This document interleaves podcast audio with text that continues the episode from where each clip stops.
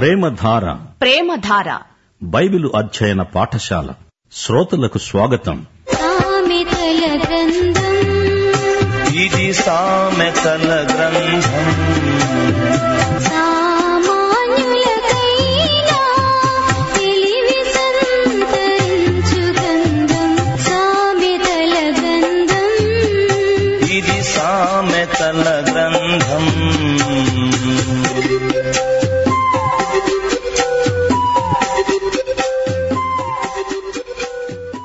సామెతల గ్రంథం ఇరవై రెండో అధ్యాయం.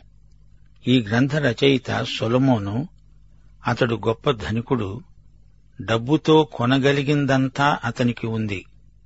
అయితే సొలమోను దేవుడిచ్చిన జ్ఞానంతో డబ్బు విలువ ఏపాటిదో చెబుతున్నాడు. సామెతలు ఇరవై రెండో అధ్యాయం మొదటి వచనం నుండి వినండి. గొప్ప ఐశ్వర్యము కంటే మంచి పేరు వెండి బంగారముల కంటే దయ కోరదగినవి. నీవు ఎలాంటి మనిషివో అదే నీ పేరు. అదే పేరుతో లోకం నిన్ను పిలుస్తుంది. దావీదు దగ్గర బెనాయా అని ఒక యోధుడున్నాడు. అతడు యహోయాదా కుమారుడు. రెండు సమూయలు ఇరవై మూడో అధ్యాయం ఇరవయో వచనం. కబ్సెయేలు ఊరివాడై క్రియల చేత ఘనత నొందిన ఒక పరాక్రమశాలికి పుట్టిన యహోయాదా కుమారుడైన బెనాయా అనే ఒకడున్నాడు. అతడు మోయాబీయ సంబంధులైన ఆ ఇద్దరు కుమారులను హతం చేశాడు.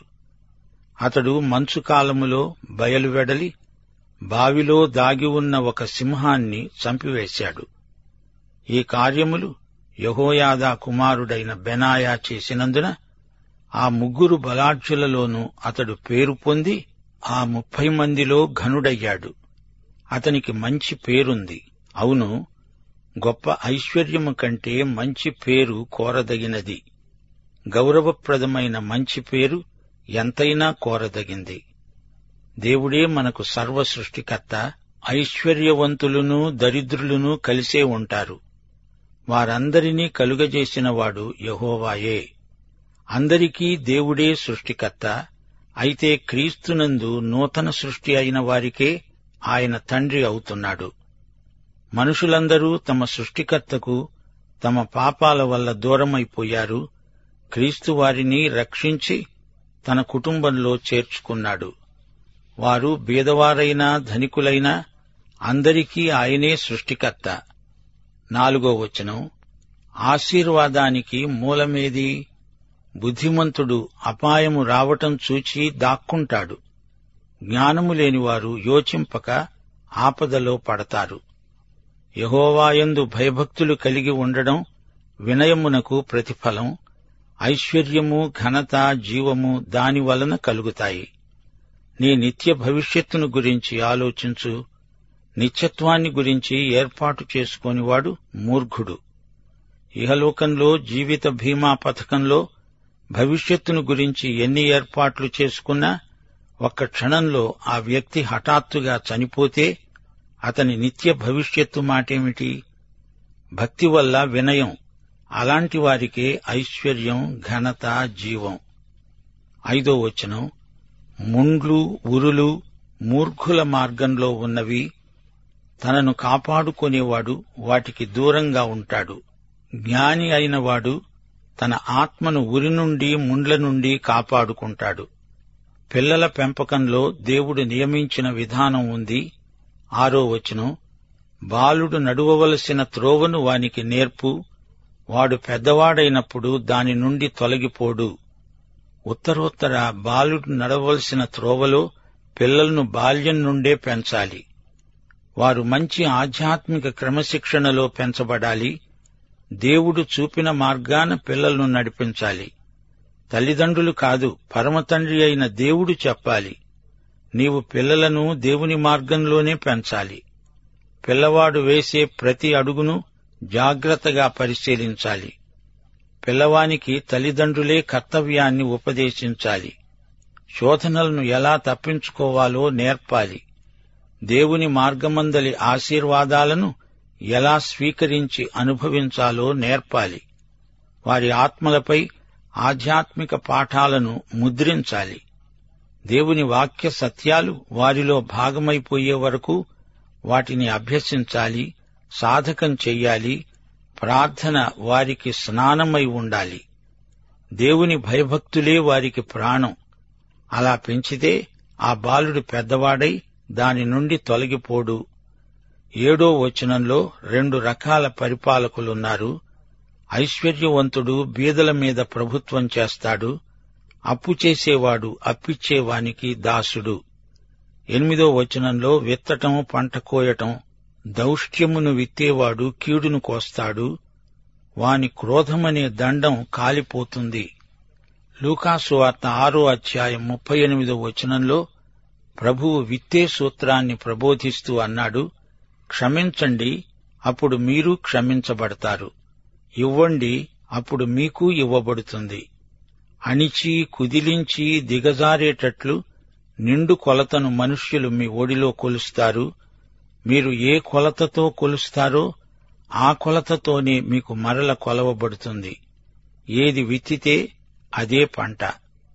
దయాదృష్టి గలవాడు తన ఆహారములో కొంత దరిద్రునికి ఇస్తాడు. అటివాడు దీవెన నొందుతాడు. ఎక్కువగా కూర్చుకొనిన వానికి ఎక్కువ మిగలలేదు తక్కువగా కూర్చుకొన్న వానికి తక్కువ కాలేదు.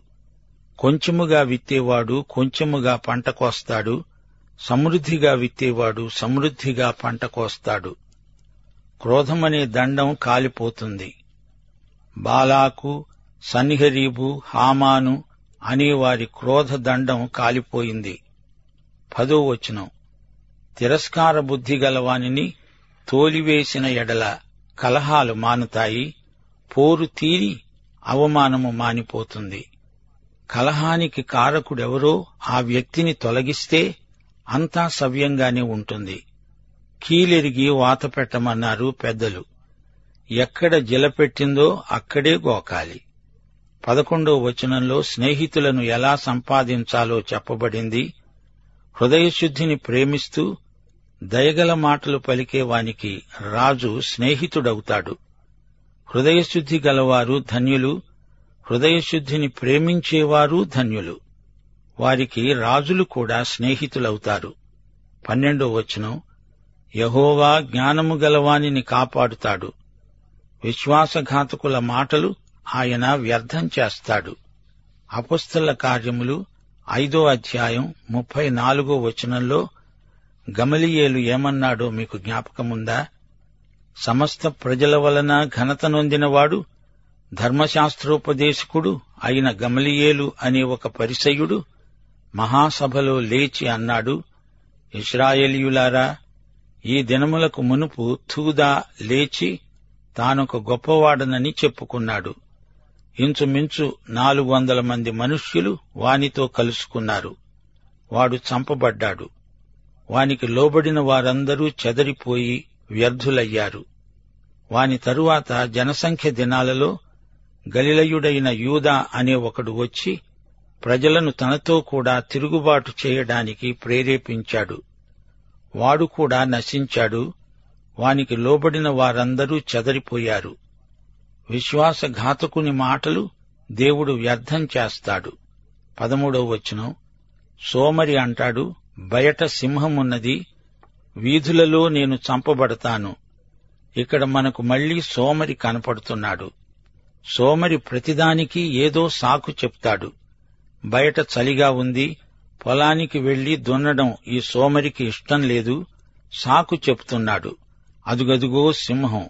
బయటికి వస్తే నన్ను చంపుతానంటున్నది. ఇదొక పెద్ద అబద్ధం.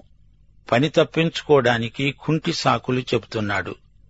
వేశ్య నోరు లోతైన గొయ్యి.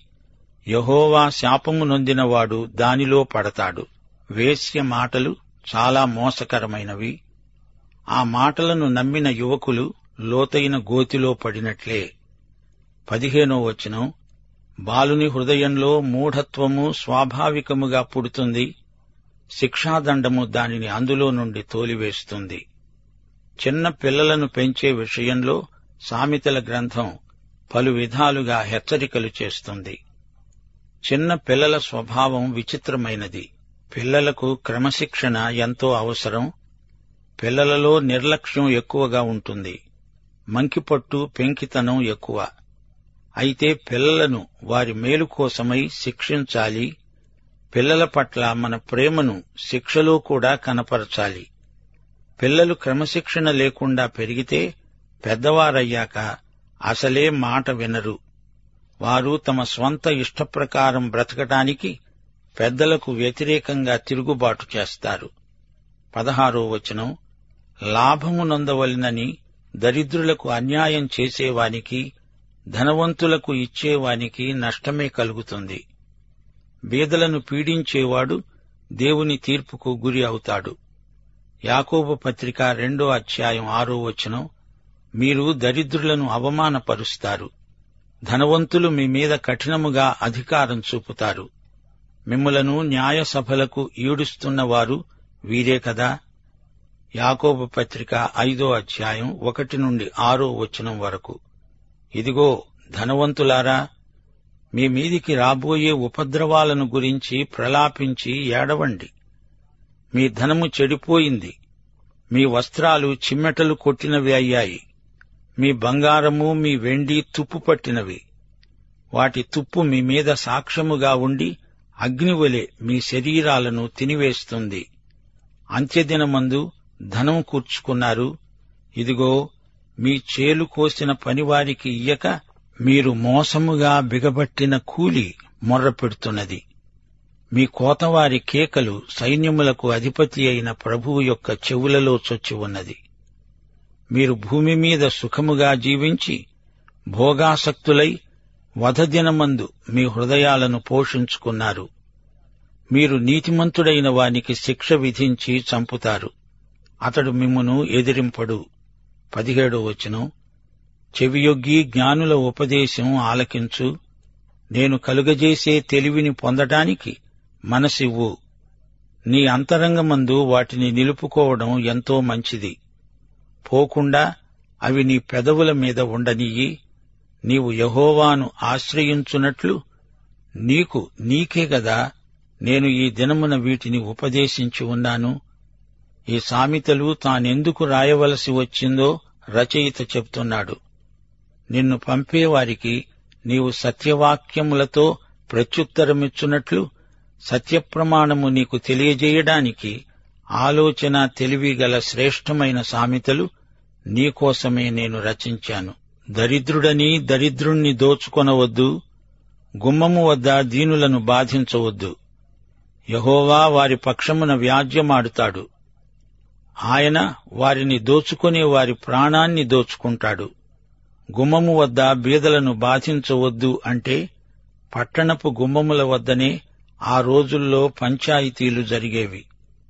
ఇరవై నాలుగు ఇరవై ఐదు వచనాలు కోపచితునితో సహవాసము చేయకు క్రోధము గల వారితో పరిచయము కలిగి ఉండవద్దు. నీవు వాని మార్గములను అనుసరించి నీ ప్రాణమునకు ఉరి తెచ్చుకుంటావేమో ఆరు నెలలు సావాసం చేస్తే వారు వీరవుతారు. స్నేహితాన్ని బట్టి ఒకరిని ఒకరు అనుకరించటం జరుగుతుంది. ఇరవై ఆరు ఇరవై ఏడు వచనాలు. చేతిలో చెయ్యి వేసేవారితో అప్పులకు పూటబడే వారితో చేరవద్దు. చెల్లించడానికి నీ వద్ద ఏమీ లేకపోగా వాడు కింద నుండి నీ పరుపు తీసుకొని పోనేలా చేతిలో చెయ్యేసి ఒట్టు పెట్టుకోవడం ఇతరులకు జామీను ఉండడం ఇలాంటి వాటికి దూరంగా ఉండాలి. తీరా వారి వ్యవహారాలలో నీవు ఇరుక్కుంటావు. నీ అనుదినావసరమైన పరుపు లాంటి వస్తువులను జప్తు చేసి పట్టుకెళ్తారేమో. ఇరవై ఎనిమిదో వచనం. నీ పితరులు వేసిన పురాతనమైన పొలిమేర రాతిని నీవు తీసివేయకూడదు. దేవుడు ఇస్రాయేలీయులను ఈజిప్టు నుండి తెచ్చినప్పుడు వారికి వాగ్దత్త భూమిలో వాటాలు ఇచ్చాడు. గోత్రాల వారీగా స్వాస్థ్యాలు పంచిపెట్టడం జరిగింది. ప్రతి కుటుంబము సరిహద్దులు ఏర్పరచుకున్నారు. సరిహద్దు రాళ్ళు నిలిపారు. సరిహద్దు రాళ్ళను గురించి దేవుడు ఆజ్ఞ ఇచ్చాడు. వాటి జోలికి ఎవరూ పోకూడదన్నాడు. ద్వితీయోపదేశకాండం పంతొమ్మిదో అధ్యాయం పద్నాలుగో వచనం నీవు స్వాధీనపరచుకున్నట్లు నీ దేవుడైన యహోవా నీకిస్తున్న దేశములో నీకు కలిగే నీ స్వాస్థ్యములో పూర్వీకులు నియమించిన నీ పొరుగువాని సరిహద్దు రాతిని నీవు తీసివేయకూడదు. తరతరాలకు సరిహద్దు రాళ్ళు అలా ఉండాల్సిందే. వింటున్నారా? క్రైస్తవ విశ్వాసంలో సరిహద్దు రాళ్ళున్నాయి ఈ పొలిమేర రాళ్ళను సరిహద్దు రాళ్ళను కొందరు తొలగించడానికి పూనుకుంటున్నారు. అపస్థలుల కాలం నాటి ఈ సిద్ధాంతాలు ఎందుకు? తీసివేయండి అంటున్నారు. దేవుని వాక్యం దైవ ప్రేరితం. దేవుని వాక్య సత్యాలను మార్చకూడదు. అలా చేసేవారు సరిహద్దు రాళ్ళను తొలగించే నేరం చేస్తున్నారని అర్థం. ఏసే దేవుడు అనేది మారని సత్యం. వీరు తొలగించిన సరిహద్దు రాళ్ళను తిరిగి మనం ప్రతిష్ఠించాలి. వాక్యంలో ఉన్నది ఉన్నట్లు ప్రకటించాలి. నైతిక ఆధ్యాత్మిక విలువలను ఉన్నత ప్రమాణాలను దిగజార్చకూడదు. ఇరవై తొమ్మిదో వచనం. తన పనిలో నిపుణత గలవాణ్ణి చూచావా? అల్పులైన వారి ఎదట కాదు అతడు రాజుల ఎదటనే నిలుస్తాడు.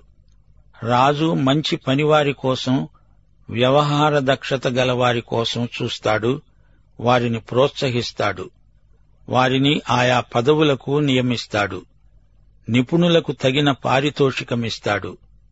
మత్తయి శుభవార్త ఇరవై ఐదో అధ్యాయం ఇరవై ఒకటో వచనం యజమాని అన్నాడు భళా నమ్మకమైన మంచి దాసుడా నీవు ఈ కొంచెములో నమ్మకంగా ఉన్నావు నిన్ను అనేకమైన వాటి మీద నియమిస్తాను. నీ యజమాని సంతోషములో పాలు పొందు. ఇది ఎంతో గొప్ప ప్రశంస. అతని విశ్వసనీయతను బట్టే ఈ ప్రశంస. అతని యోగ్యతా పత్రాలను బట్టి కాదు అతడు చేసిన సాధించిన పనుల పరిమాణాన్ని బట్టి కూడా కాదు. నమ్మకమైన మంచి దాసుడా అనే సంబోధన ఎంతో ప్రోత్సాహకరమైనది. రోమాపత్రిక పన్నెండో అధ్యాయం పది నుండి పదకొండో వచనం వరకు అపుస్తలుడైన పౌలు అన్న మాటలు సహోదర ప్రేమ విషయములో ఒకనియందొకడు అనురాగము గలవారై ఘనత విషయములో ఒకనినొకడు గొప్పగా ఎంచుకొనండి. ఆసక్తి విషయములో మాంద్యులు కాక ఆత్మయందు తీవ్రత గలవారై ప్రభువును సేవించండి.